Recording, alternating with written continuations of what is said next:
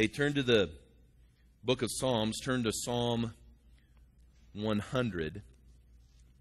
Psalm 100. I'm going to be reading a, a, familiar passage here in just a moment. You know, one of my prayer requests before the Lord was when we made our transition here. Uh, well, actually, it started back last January when uh, Laura had come to me and said that Uh, she was going to be married and would be transitioning and moving to North Carolina, and we began the whole thought process of how the ministry, the worship ministry, would go forward. One of the things I, I took before the Lord, and I'm just not saying that in a in a in any flippant way. I said, Lord, I, I don't want to get back on that platform. You, you, some of you have been here long enough. You remember Pastor on the platform. Now, you might have enjoyed that, but that just wore me out. And although I enjoy music immensely, and uh, I love playing. You know what? That anointing has left the building on Pastor. It's just that it, uh, there was, and when Laura said that, I looked at Trace and I said, "It, it, God will have to drag me back to the platform. I'll do anything the Lord tells me to do, but I'm just, I'm just saying, Lord, if you're asking for my opinion in this matter, I uh, do not want to go up there." So. So my prayer, and, and knowing that, uh, I also prayed, Lord, I don't want us to go backwards. I believe we can go forwards. And I just want to say out loud again, Brad, I'm glad you're here. We're moving forward. Uh, there's a good spirit. God's moving in this, and I'm just excited about the future uh, in this area. And I really believe that God answers prayer. So, isn't that pastors testifying? I believe God answers prayer. Hallelujah. And um, so we're we're grateful not uh, just to Brad coming. I'm grateful to our whole worship team, man. They they pinch hit uh, for several weeks, did a great job, and um, so you know I'm getting a sense that we're not only get going a good direction. I, I believe we're going towards a breakthrough.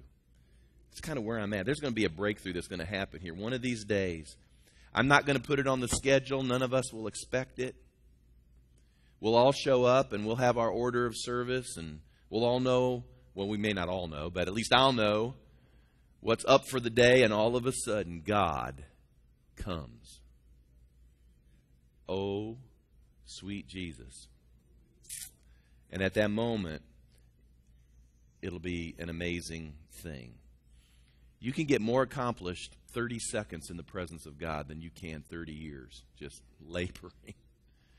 And, uh, and so, anyway, I'm just sowing these things. I want you to anticipate and expect uh, God to do these things. But you know, it's not just it's not just these people's responsibility. You know that I, I, I like that there's skilled people. We got skilled musicians. We've got great voices. I, I love to listen to it. Um, you know, it it blesses me to hear people that have those gifts and talents to be able to help us. But it's not their responsibility alone. You understand to bring in and usher in the presence of God, right?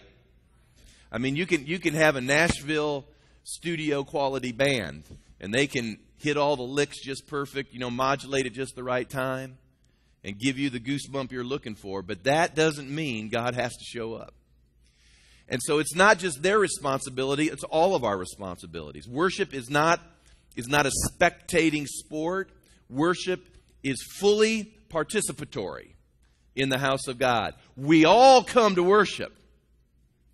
I enjoy the music and I enjoy the skills. I'm not here. I, I, I, can say I love you, appreciate your skills, but I don't want you to entertain me. I want you to lead me into the presence of God. And I'll do whatever I can to stoke the fire to get there. That's, that's why we've gathered in the house of God to worship and, and to praise. And I am, I am cognizant of the fact that as a pastor, um, my job is to help uh, model that and certainly lead that in as much as I can. I'm 51 years old. My energy levels are not nearly as high as they used to be.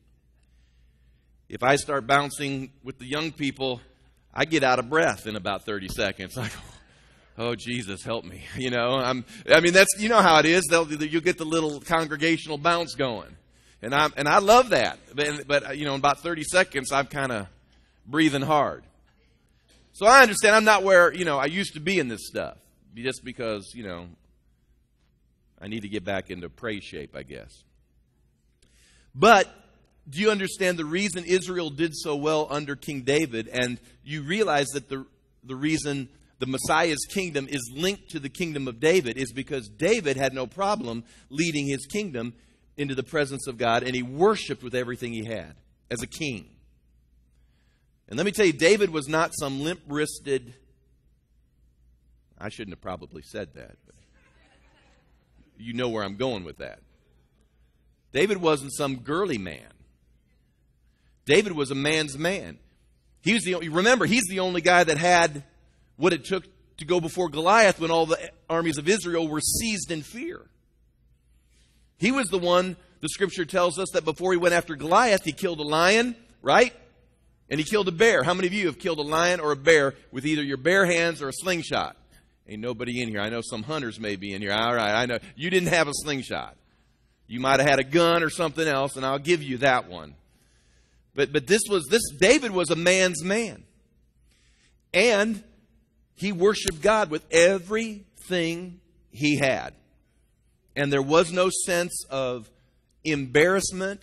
There was no sense of, of chagrin. There was no, there, there, there was no timidity in this. He worshiped God. A man's man, and he worshiped God. Now, I'll just, I'll just, I won't dwell here long because it'll be painful, but I'll just say it.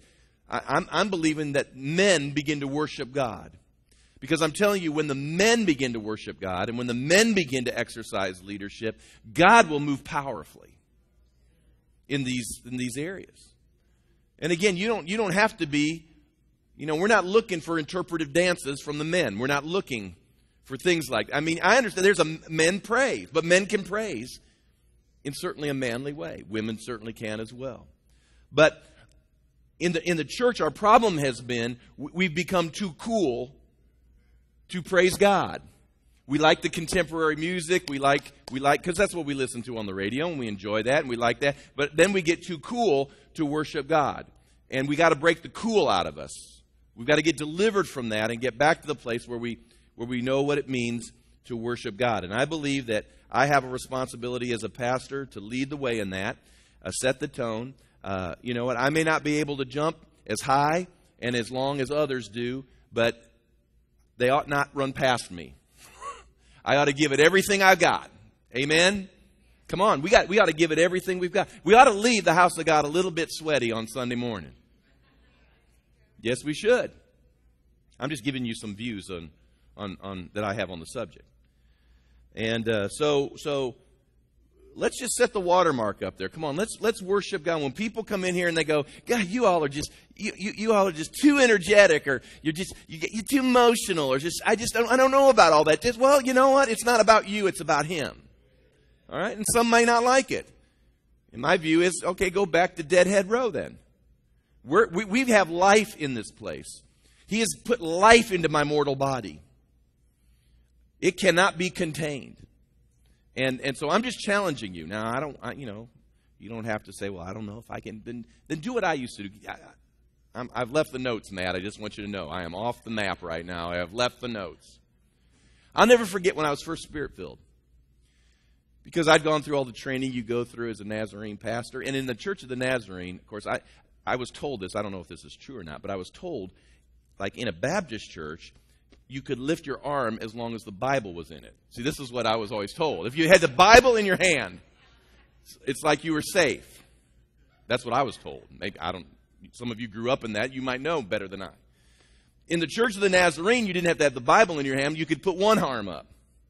So we were, we were one arm bandits, I guess. I mean, we could put one arm. You get two arms up, they'd start watching you because you could go somewhere that might not have been good you know. And, and, and so you got to understand, of course, there were more traditional Nazarene churches, there were looser Nazarene churches. You know, there, there, were, there were some, some variance in, in, in what church you went to. I went to a, a large one that was very stoic, and, and it was probably a little, I'd call it a souped up Methodist church. It was probably a little bit it was probably a little bit warmer than your average Methodist church, but it, but it's not like it was over the top or anything. And and maybe during revival services, you'd see the hands, you know, every now and then one hand go up. Every now. So that was kind of what I grew up in. My pastor rarely raised his hand. If he raised his hand, we were in revival. I mean, I mean, it, I remember him at times he'd raise his hand and the whole place would stop and say, Pastor Cunningham raised his hand. I mean, that would be the talk at school the next day. Pastor Cunningham raised his hand.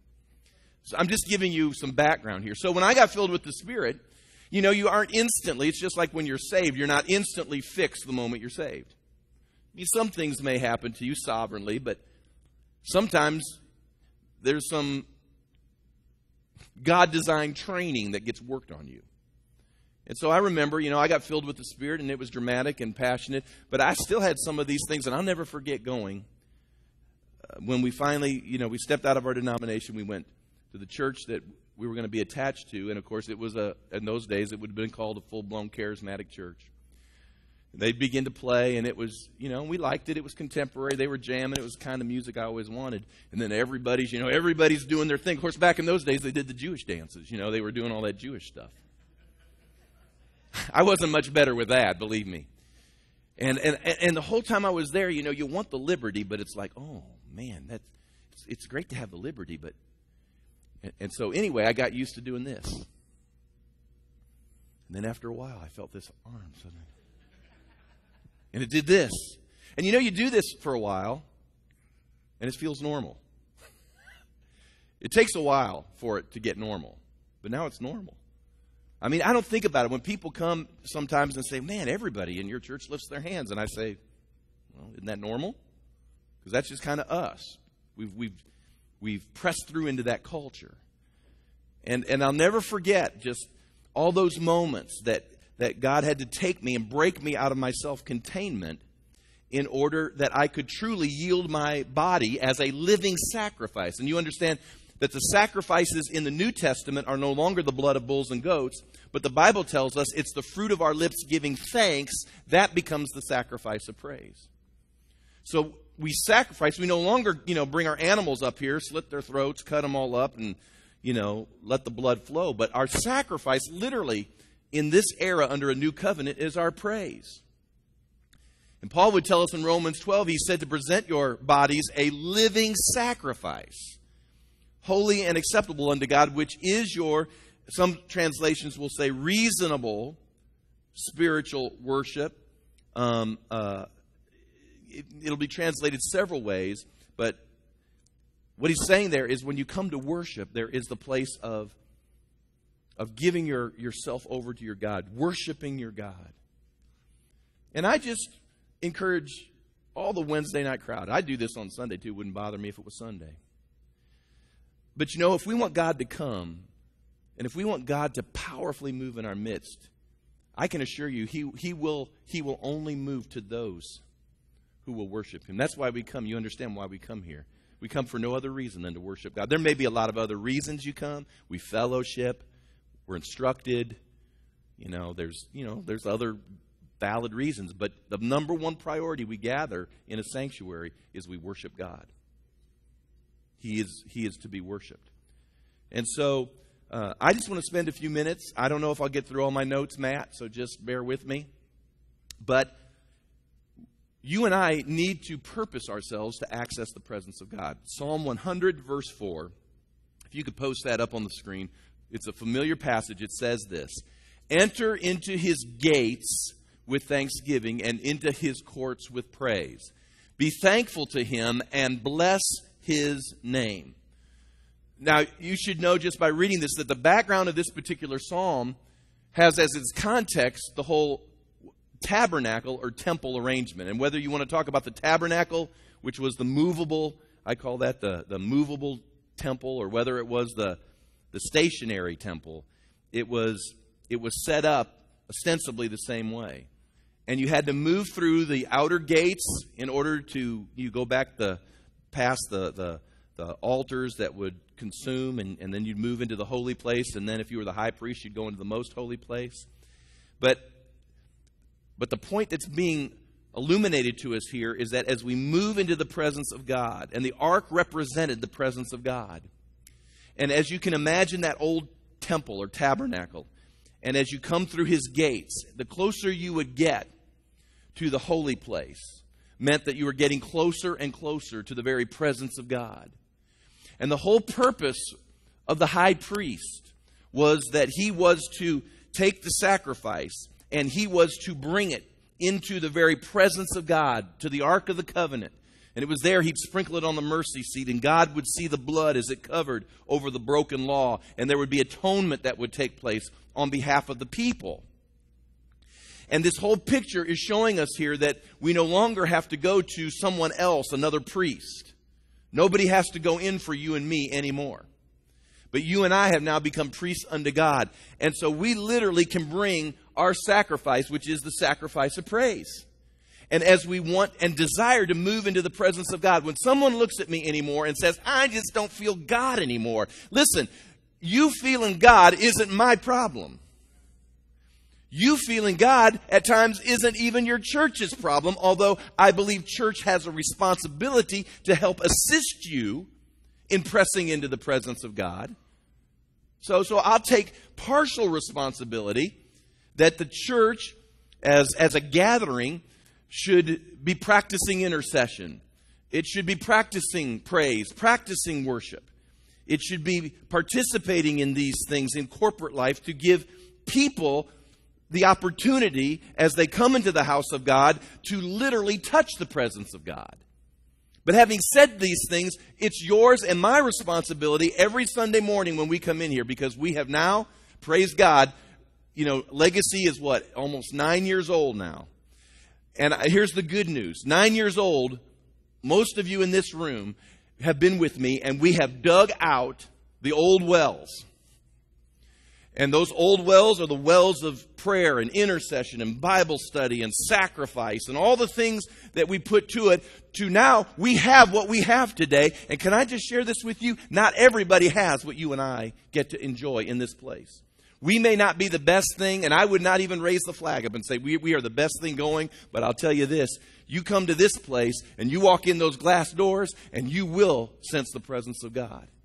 And the reason is not just what I do or even what they do, it's what we have done by being committed to pressing into His presence. And I don't know where I was going with all of that, except to say that now you and I, as priests, need to enter His gates with thanksgiving and into His courts with praise. And that's why every time we gather together, whether it be Wednesday night or Sunday morning.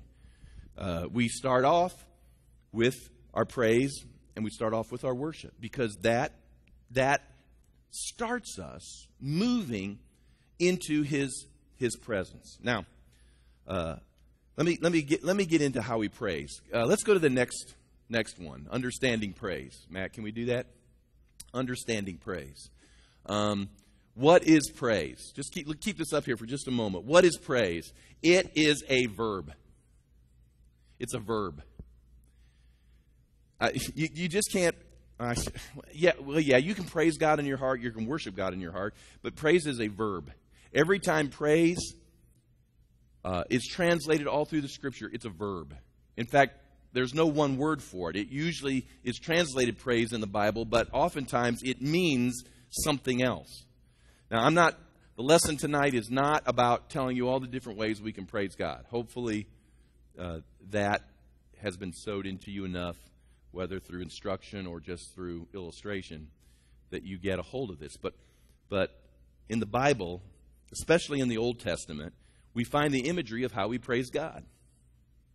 It says we can lift our hands. That's one way to praise God. Um, we can kneel. That's another way. Uh, we can, the scripture says, actually, there's a word for to bounce. So every time we bounce, you know, that's not what just what the world does when it goes to a concert. And you understand that the enemy can't create anything. He counterfeits and he seizes what is legitimately to be happening in the house of God. He counterfeits it and corrupts it. You can find that in the scripture. There's a word for spin.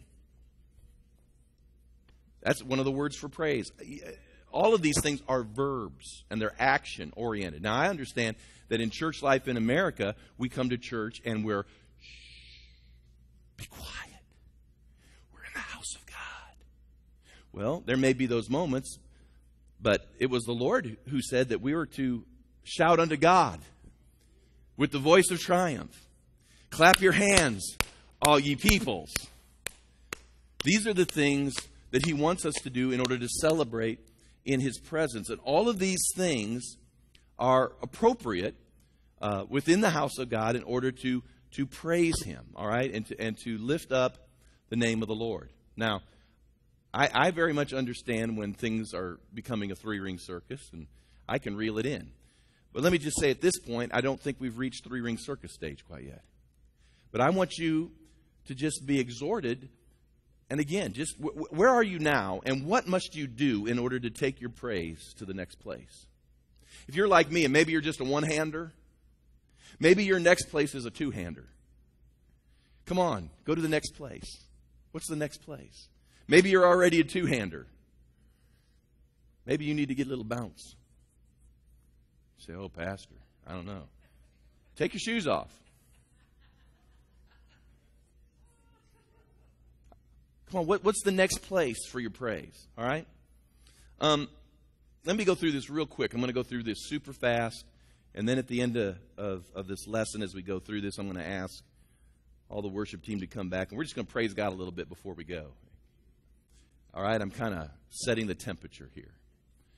And as I do this, I believe that we're leavening again in a righteous way the congregation so that as we gather on Sunday, you say, well, what about those that didn't hear? Well, they will see. those that weren't instructed will now get to observe of uh, those things that we're doing as unto the Lord. Understanding praise, it's a verb.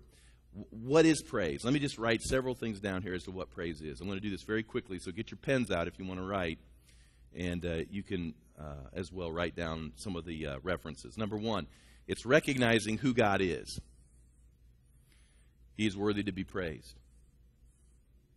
I'm, it's still remarkable to me, and you've heard me say this before, that, that if you go to certain schools and, and observe a football game, and I'll, I, will i will just say Clemson, uh, for example, if you go to a Clemson game and they run out there, do you know what everybody does when, when they come out there? They, then do you know what they do with, the, with their hands? Isn't that true, Hayward? Aren't you a Clemson graduate? Did you do that when you went to football games? You lifted your hands and shook them like that? You radical. You are radical, man. That whole stadium, is it not? That whole stadium has its hands up doing this. Doesn't they? And you know what we do? We walk into the football game and we got our hands up doing that too. Not even thinking about it.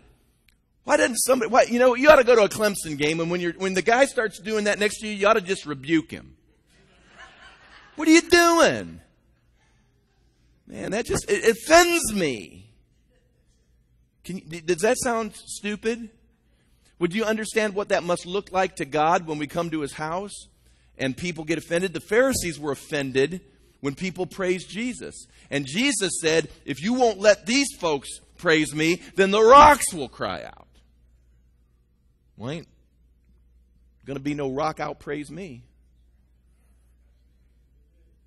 So, so he's, he's worthy of our praise. It, you know, whether uh, an Atlanta Braves game, or Florida State. You know this stuff? Whoa. Whoa. Now it looks stupid here, doesn't it? But there'll be there'll be ninety thousand people. What do they do at the Gators?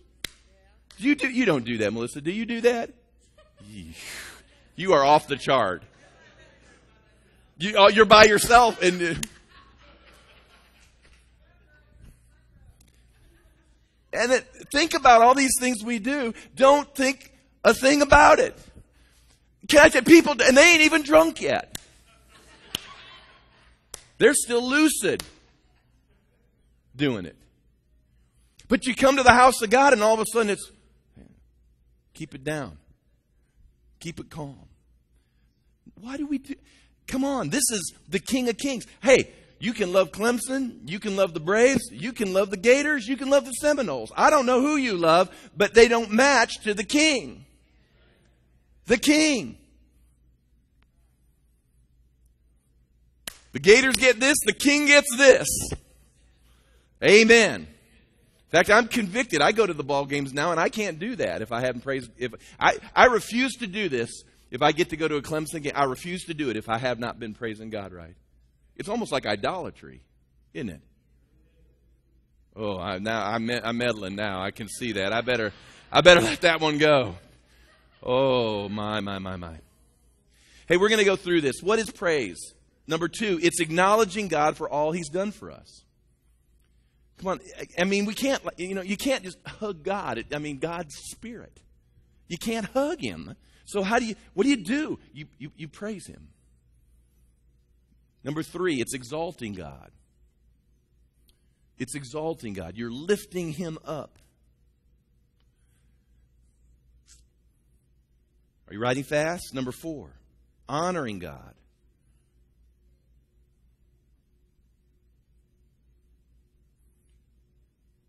What is praise? It's honoring God. You want to know how you honor God? You praise Him. Number five, it's magnifying the Lord. How do you enlarge Him? How do you declare His greatness? Through praising Him. Number six, I know I'm moving too fast. It's marveling. You're marveling at Him. These are all the reasons uh, uh, why we're praising God, what we're praising Him uh, over. And, and lastly, seven, it's glorifying the Lord. Glorifying the Lord. Now, I want to go through the why. Why should we praise Him here in just a moment? And we're going to go through this pretty quick, too, so get your shorthand ready. Listen, if you, I, I, I want to share this really sensitively, which, which may be the Lord, just me being sensitive. But um, if, if we have difficulty praising the Lord here, what do you think heaven's going to be like? People, people don't want to praise God here, but they don't realize they're going to a place that we will praise Him continually. Now, there may be other things we do, but I can assure you by the word that it's going to be a loud, clamorous, over the top praising of our God. And if we have difficulty with the atmosphere that's created in the house of God, you're going to have difficulty with what goes on in all of heaven because his praises are taking place there as well. So down here, you can just say to yourself, you're just getting greased up for heaven. You're just getting oiled up for eternity. You're just, you're just practicing for that which, when you are in your glorified body, when I'm in my glorified body, I'm not going to run out of breath. I'm not going to be out of shape. I'm hoping for a little more hair on the head. You've heard me say that I believe we're all going to be 33 years old when we get to heaven. I believe that. Because Jesus was 33, and it says that when we see him, we shall be like him. Just, that's what I. So I'm. Hey, when you're 52, you're willing to go to 33. I'm just telling you. Now, if you're 29, I don't know how that works, or but. But why do we praise him? Let's go down through this real fast. Number one, he's the Bible says he's enthroned on the praises of his people. When we praise God in this place, he literally sets up his throne. His address, listen to me, I'll give you his address. His address is P R A I S E. That's his address. God is, is, is established, his throne is established on the praises of his people. If we want, if we want this to become a throne room, it's all in our court. We praise him. And as we praise him, and what that literally means is it means that his authority comes and is established in that place as we praise him. Uh, number two, nothing else can praise the Lord quite like people. Now, I believe this with all my heart, uh, and people often look at me askance, but I, I just encourage you to check this out. You know, when Satan fell from heaven, uh, he was, he was uh, the choir leader. He was the worship leader. He was the one, the Bible tells us in Ezekiel 28, that literally music was created inside of him. And when that fell, and, and, and some people kind of makes them go tilt, I don't believe, I don't believe praise was quite right in heaven after that. That's why he, God enjoys to hear the praises of his people. That's why he desires to hear the song of the redeemed. It's because I don't think it's ever been the same since Satan fell. In fact, if you'll read through the book of the Revelation, there is no singing that I can find until the saints show up. And once the saints show up, and they begin to sing the song of the redeemed. And you understand that angels cannot sing the song of the redeemed because angels don't know the joy unspeakable and full of glory that comes with being saved. They can't, they can't sing that song. When we begin to sing the songs of salvation and the deliverance of our God, every angel suddenly has to fold back their wings, for they cannot sing such songs. But you and I are the ones that can. And there's something in the heart of God that delights when he hears the song of the redeemed. Let the redeemed of the Lord say so. Nothing else can praise God quite like that. I understand angels rejoice when, when, a, when a sinner is saved and comes into the kingdom. The angel, the Bible says the angels rejoice. But I'm just telling you, when we get together and we begin to sing the songs that talk about the cross and deliverance and salvation, the angels are quiet because they know nothing of these things. Only you and I.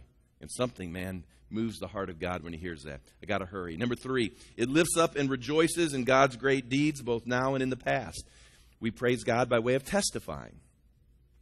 It's, it's a great way to bring testimony uh, out. Come on, right quick now. Number four. All right. Well, you can you can you can DVR it or something later. I don't know. It proclaims God's greatness and majesty to the world. How will the world know his greatness? We sing it, we declare it, we praise him. That's one of the ways the world sees his greatness is that it comes through the praises of his people. I know you're right, and I'm sorry. Number five, it releases God's blessing to us. You know, when you praise the Lord, it releases his blessing to us. Hey, Matt, post Psalm 67, those five verses. Can you do that? Psalm 67, 5 through 7. Let me read that real quick up on the screen. It says, Let the peoples praise you, O God, let all the peoples praise you. Then the earth shall yield her increase. God, our own God, shall what? Verse 7 God shall bless us, and all the ends of the earth shall fear him. Is that not an interesting verse? It says, when you praise God, things are loosed. Increase is loosed towards you. Uh, what's our next one? Number six. Of course, in the same, uh, same uh, thought, it releases God's power. In Second Chronicles chapter 20, when the Israelites were encompassed by an enemy greater and stronger, I always got to chuckle out of these passages because Jehoshaphat sent the choir out ahead of the army. I thought that's cool. Let's go into battle and let's send the choir members out first. And that's exactly what he did. And the Bible says that they began to worship and praise God, and the enemy literally turned on each other. What caused that to happen? Just, they praised God. They praised God.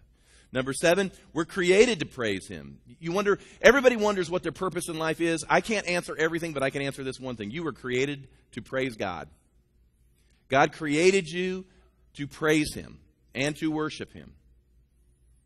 Number eight, we, we've been commanded to praise Him. I mean, if you're concerned about obedience, God says, Praise me. I want you to do these things. That's why we do it. Sometimes you just say, Yes, sir, Lord, and do it. You don't have to know everything. He just said it. God said it, I'll do it. Amen. What are we? Number nine. It's, it's a sacrifice, I've mentioned this, that pleases God. It's a sacrifice that pleases God. And lastly, number 10, he's worthy to receive our praise. Now, if you really want all of those and you miss something, I'll, you just, I'll just leave my notes out here, and afterwards you can just swing by and write down whatever uh, you need to know. But but I want to leave you with this. And, and guys, uh, if you want to start moving this direction, that's great because we're going to praise God in the last few moments we have here before we, we come to the end. But I want you to think about this for just a moment. I was, I was thinking about this lesson tonight, and I thought to myself how praise can actually be a weapon against the enemy. Now, think about this for just a second. This just kind of Maybe maybe others knew this and it just came to me. But you know, one of the things the enemy likes to do is he likes to bring up our past, doesn't he? He likes to remind us of all our mistakes, our sins, when we stumbled, we blew it. That's called condemnation. If we put those things under the blood, if we've if we've come before the Lord in humility and said, "Lord, I, you're right, He's right, I have screwed up, messed up," but I, I confess my sins, I, I put them under the blood, I, I, I seek your forgiveness and cleansing. And we all know, though, that even if we've done that, He likes to, as we journey along, to throw those things back on us. You remember when you used to do this? You ain't that.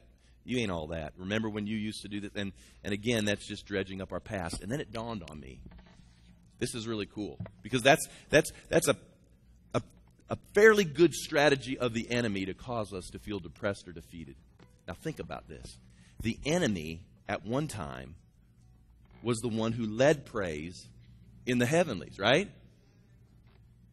And it just dawned on me that every time you and I praise God, we remind him of his past. Think about that for just a minute. Yeah, see, at, at that moment, revelation dropped in this building, didn't it? See, I saw it. It just went just like that. The minute you start getting pounded by the enemy, if you'll begin to praise God, you'll instantly begin to remind him of his past. And I can I just tell you what he does? He hightails it out of there. He wants nothing to do with what he once was. He will never be that again. He will never aspire to what he thought he could grab. And, and I'm telling you, praise, literally, Psalm 149 tells us that the, that the high praises of God are as a double edged sword in our hand towards the enemy. And when we praise God, that's, that's the environment that you can sweep him out of the place, is praising God. That's why this is so critical. That's why it's so important. It's not something, we don't do this just to hurry up and let's get to the message. I mean, I, I, think I got something important to say as much as anybody. But I know this we're not skedaddling to the message before we praise and honor God. And, and I'm just sowing into this body right now tonight that I want a culture of praise. I want a culture of worship. I want a culture that when people walk in, they just have to go through the glass doors and they say, Golly, I just sense something different here. And what they sense, maybe we love them, maybe we're friendly, but more than that, maybe God set up shop.